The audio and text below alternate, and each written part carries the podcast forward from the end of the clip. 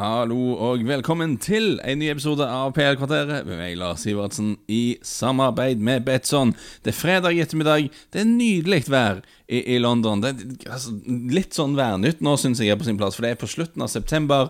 Um, jeg hadde podkastopptak å dra til nå i dag tidlig. Jeg dro fra huset sånn i halv ni-tiden.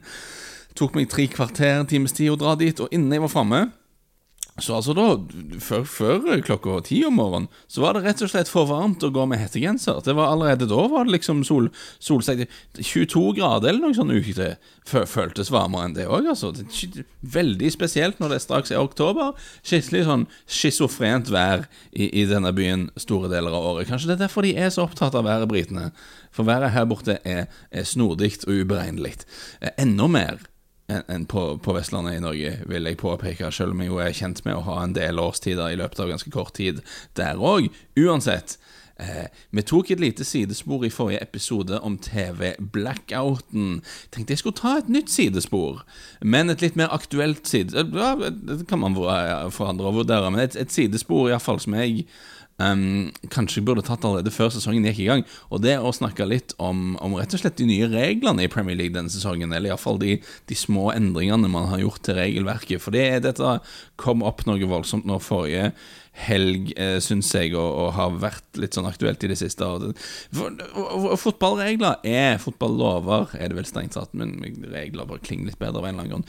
Um, egentlig, De er litt snodige ting, da. Eh, det er en organisasjon som heter IFAB, noe som står for International Football Association Board, eh, som bestemmer over eh, sportens lover og regler. Mange tror det er Fifa eller Uefa eller noe sånt, men nei, det er IFAB. Eh, og, og når styret i IFAB skal stemme over over forslag til regelendringer og sånn, eh, så er det sånn at det engelske fotballforbundet har én stemme, det skotske har én stemme, det nordirske, nordirske fotballforbundet har én stemme, og det walisiske fotballforbundet har én stemme, mens Fifa har fire stemmer. Uh, da på vegne av hele resten av verden. Så, og du må ha en 75% majoritet, altså du må ha seks av åtte stemmer for, for, å gjøre noe. Så i praksis da så kan ikke britene bare endre reglene uten å ha med seg Fifa, uh, som, som, da representerer alle andre, uh, mens Fifa kan ikke endre reglene uten å ha med seg britene, eller iallfall to av de. Og, og denne fordelingen av stemmer har vi hatt siden 1958, så det er ganske godt sånn etablert praksis.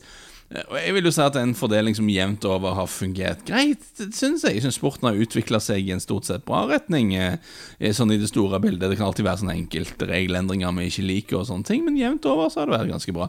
Um, man kan alltid si Er det rettferdig at Wales har like mye å si som 25% av, av de alle andre landene i hele verden? Altså Fifa har fire stemmer her.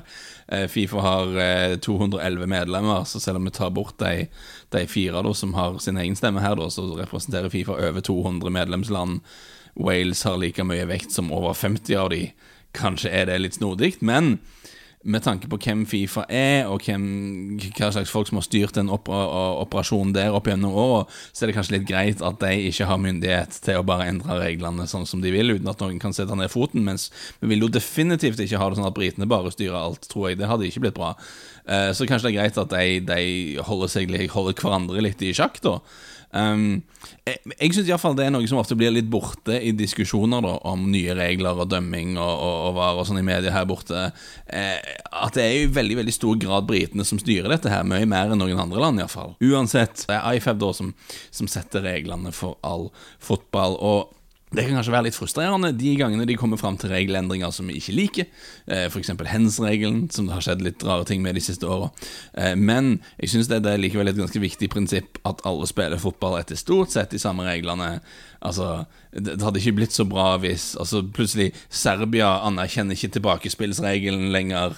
Eh, ingen røde kort i Østerrike. Eh, det, det, det, det, klart det blir bak. Altså, finske venstrebacker har fra nå av lov til å gå med kniv på banen. Altså, sånne ting hadde ikke blitt bra.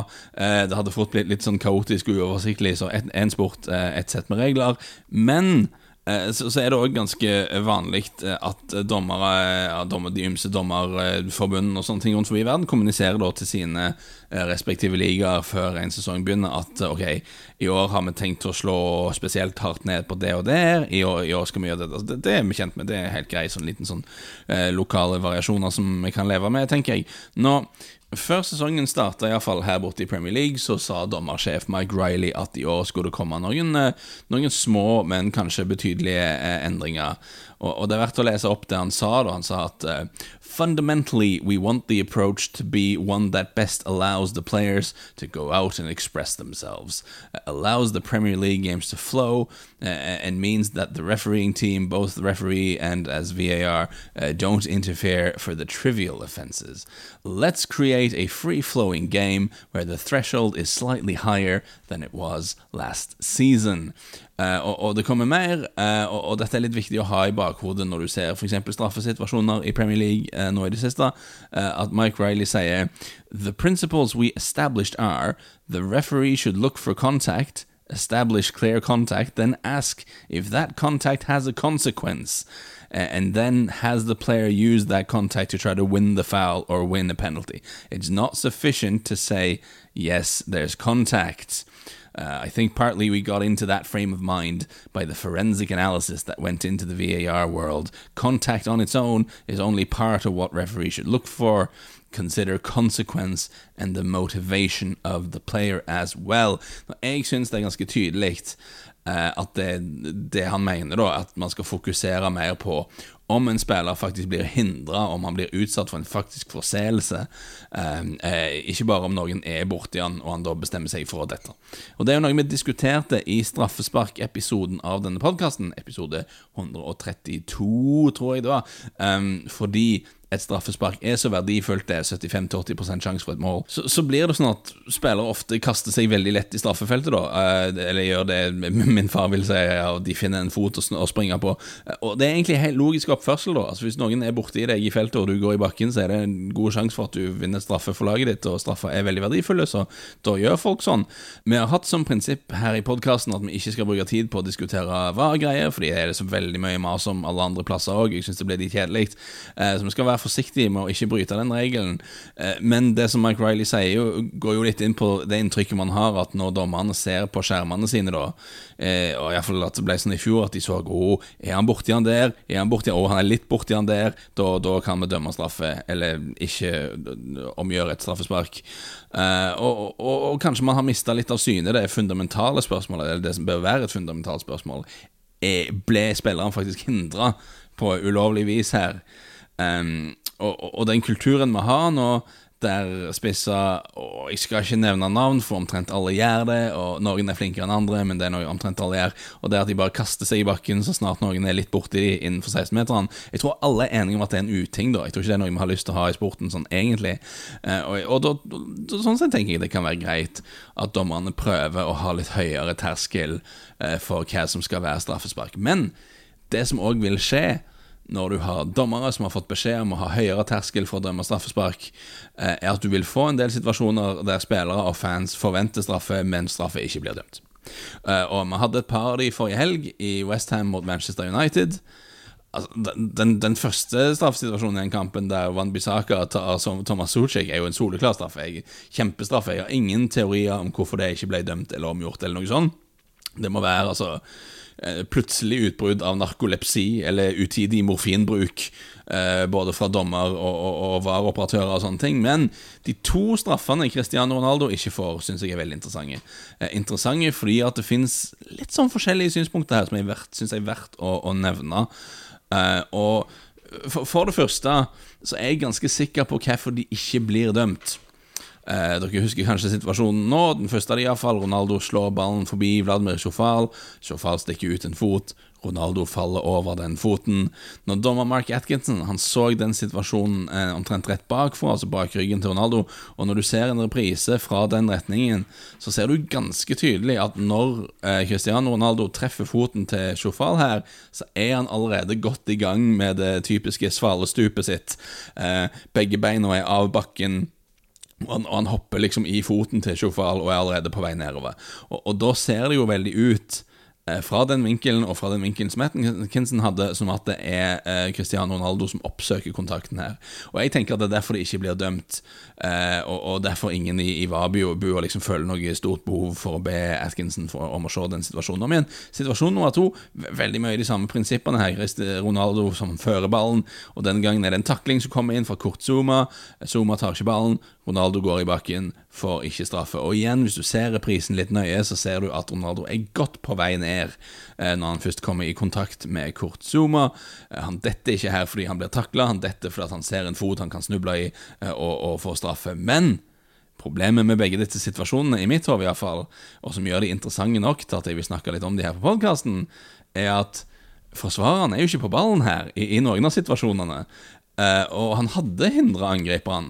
Altså, Ronaldo, Dersom Ronaldo hadde gjort et forsøk på å gå etter ballen, så hadde han blitt hindra i, begge tilfellene her. Uh, og det er umulig for Cristiano Ronaldo å løpe etter ballen han spiller forbi Chofal i den første situasjonen der, uten å bli hindra av den foten som Chofal har stukket ut. Og, dersom ikke han kaster seg eller hopper unna eller gjør et eller annet sånt, så vil han bli hindra av taklingen til Zuma. Så i begge tilfellene så blir han jo Altså I praksis så blir han ikke hindra fordi han er veldig rutinert, og han ser hei sann, her, her, kommer det en fot som jeg kan snuble i og vinne straffe. Så han er allerede på vei ned i bakken. Du kan ikke bli hindra når du allerede har bestemt deg for dette, men i begge tilfellene vil jeg si at forsvarsspilleren har, uh, har gjort uh, seg skyldig i en forseelse, da. Uh, så kan man alltid si Vet du hva, Han bestemte seg for å kaste seg i bakken. Han fortjener ikke å få noe straffe. Og jeg tror man kan være enige om at det er ganske morsomt. Det, det er mye god humor i å se Cristiano Ronaldo sitte der i, i sjokk over at han ikke får straffe. Du, synes du, han er helt sånn oh, oh, oh, Du får ikke straffe. Og du hører liksom musikken fra Platoon i bakgrunnen her.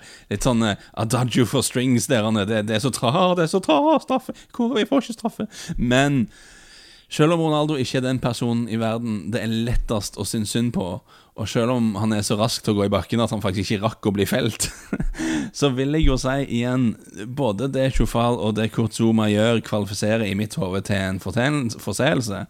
Fordi, og, og, dette mener jeg er et viktig prinsipp, det skal ikke være sånn at når det kommer inn en takling, så må en spiller løpe i den taklingen for å få frispark. Altså Dersom du hopper unna fordi du ikke har lyst til å bli skada, eller noe sånt, eh, så skal du ikke bli straffa med at du ikke får forseelsen.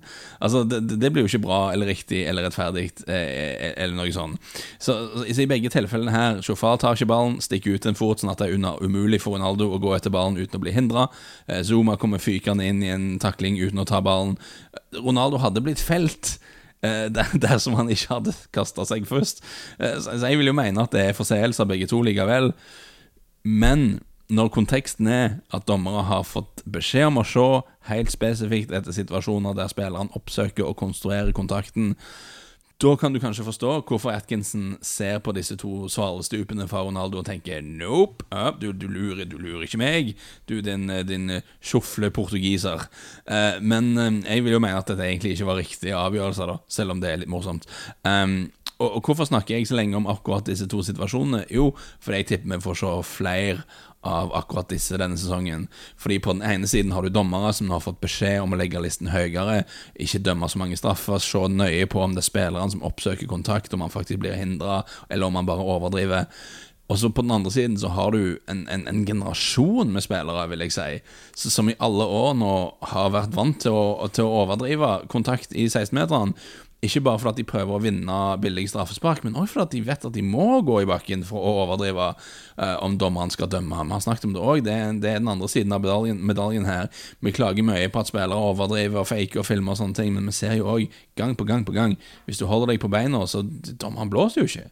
Så, så, hvis du blir utsatt for en forseelse, hvis du blir hindra i boksen, hvis du holder deg på beina, så Det kan være du får skryt av kommentatorene, men du koster jo fort laget ditt en straffespark, og det, det, er jo ikke så bra. Så det er bra for deg, som god sportsånd og sånne ting. Litt mindre bra for laget ditt, som, som går glipp av et mål veldig ofte.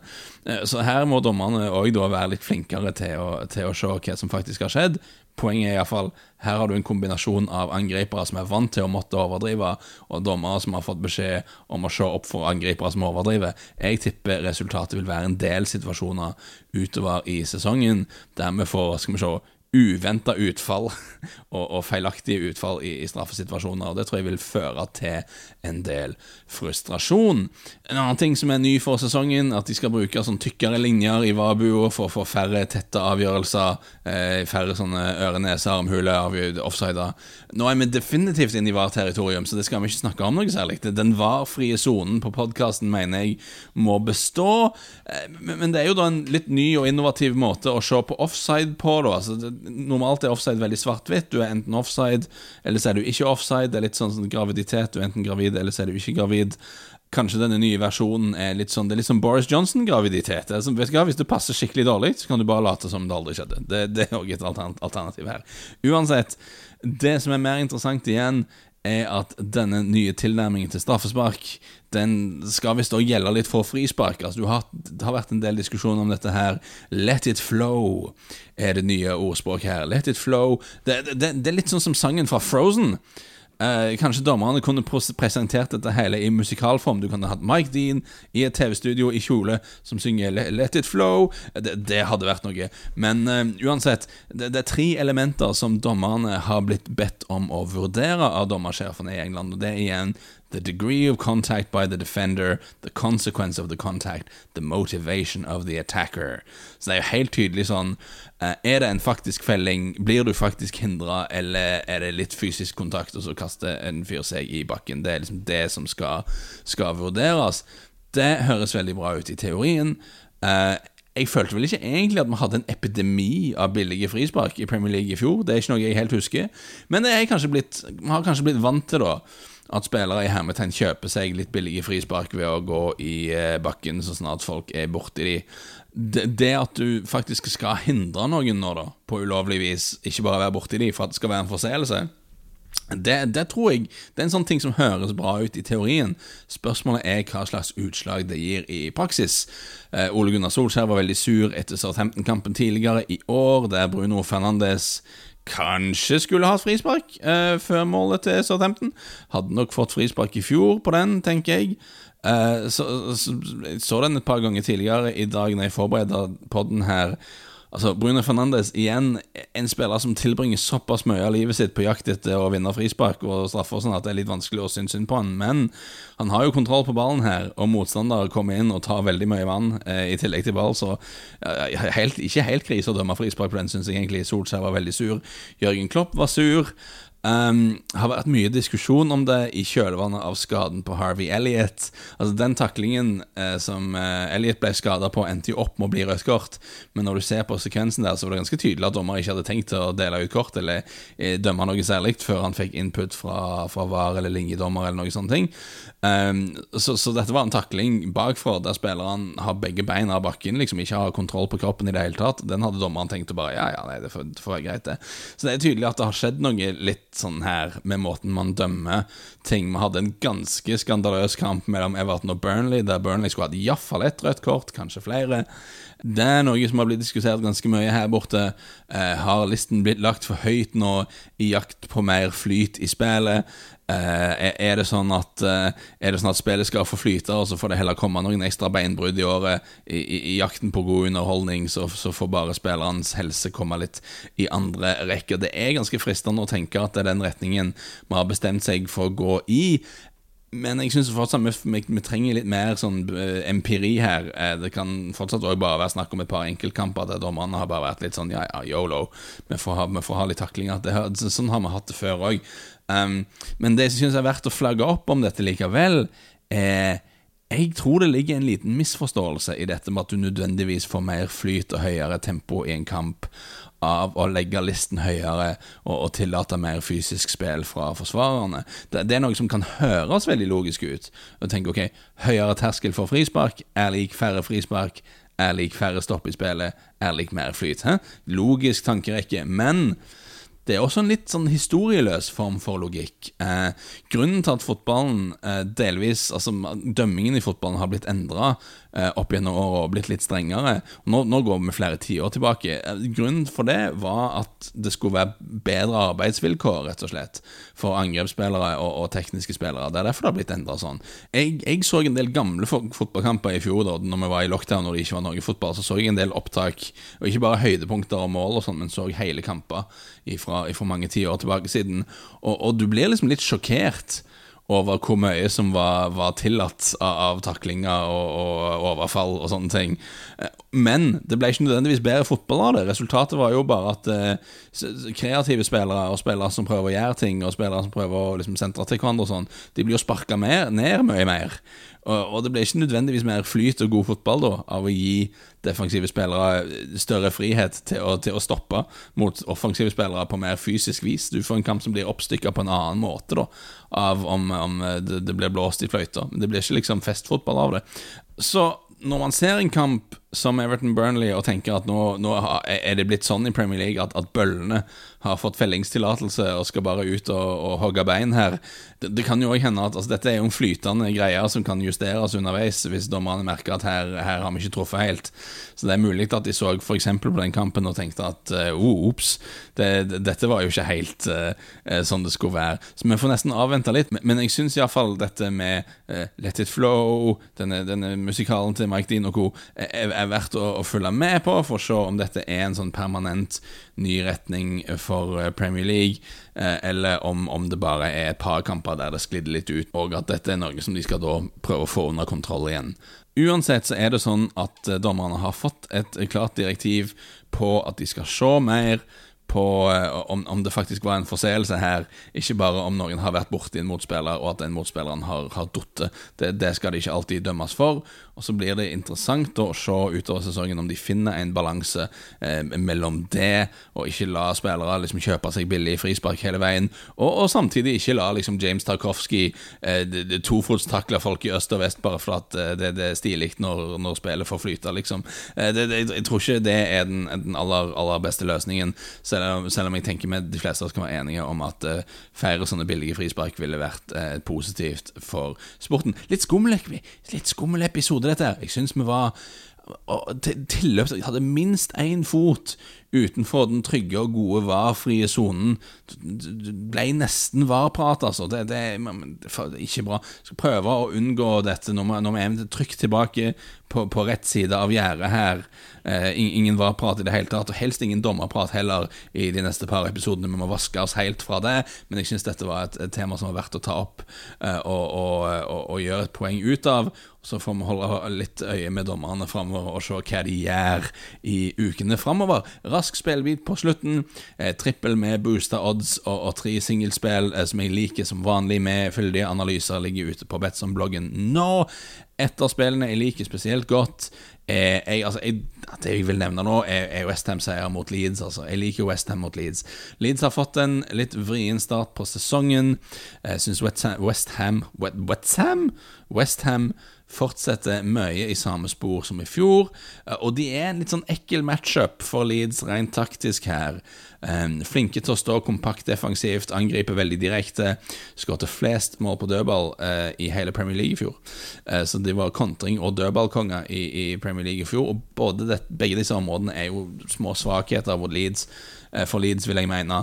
Leeds slapp inn flest dødballer i hele Premier League i fjor, så du har laget som skårte flest dødballmål i fjor mot laget som slapp inn flest. Westham slo òg Leeds både hjemme og borte. Leeds har en del skader, de har en del fravær. Eh, Robin Koch og Jorente er skada. Eh, Luke Eiling er usikker. Stroik er utestengt. Så det begynner å bli litt få forsvarere å ta av bak der. Eh, Patrick Bamford skal være ute, Rafinha er usikker, Jack Harrison har covid.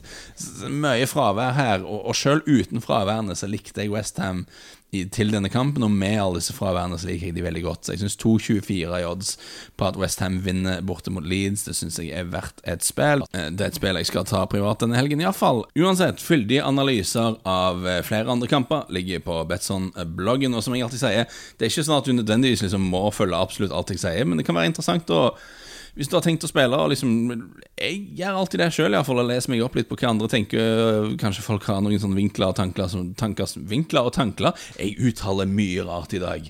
Mye snodige talefeil her. Vinkler og tanker. Tankler er ikke et ord engang.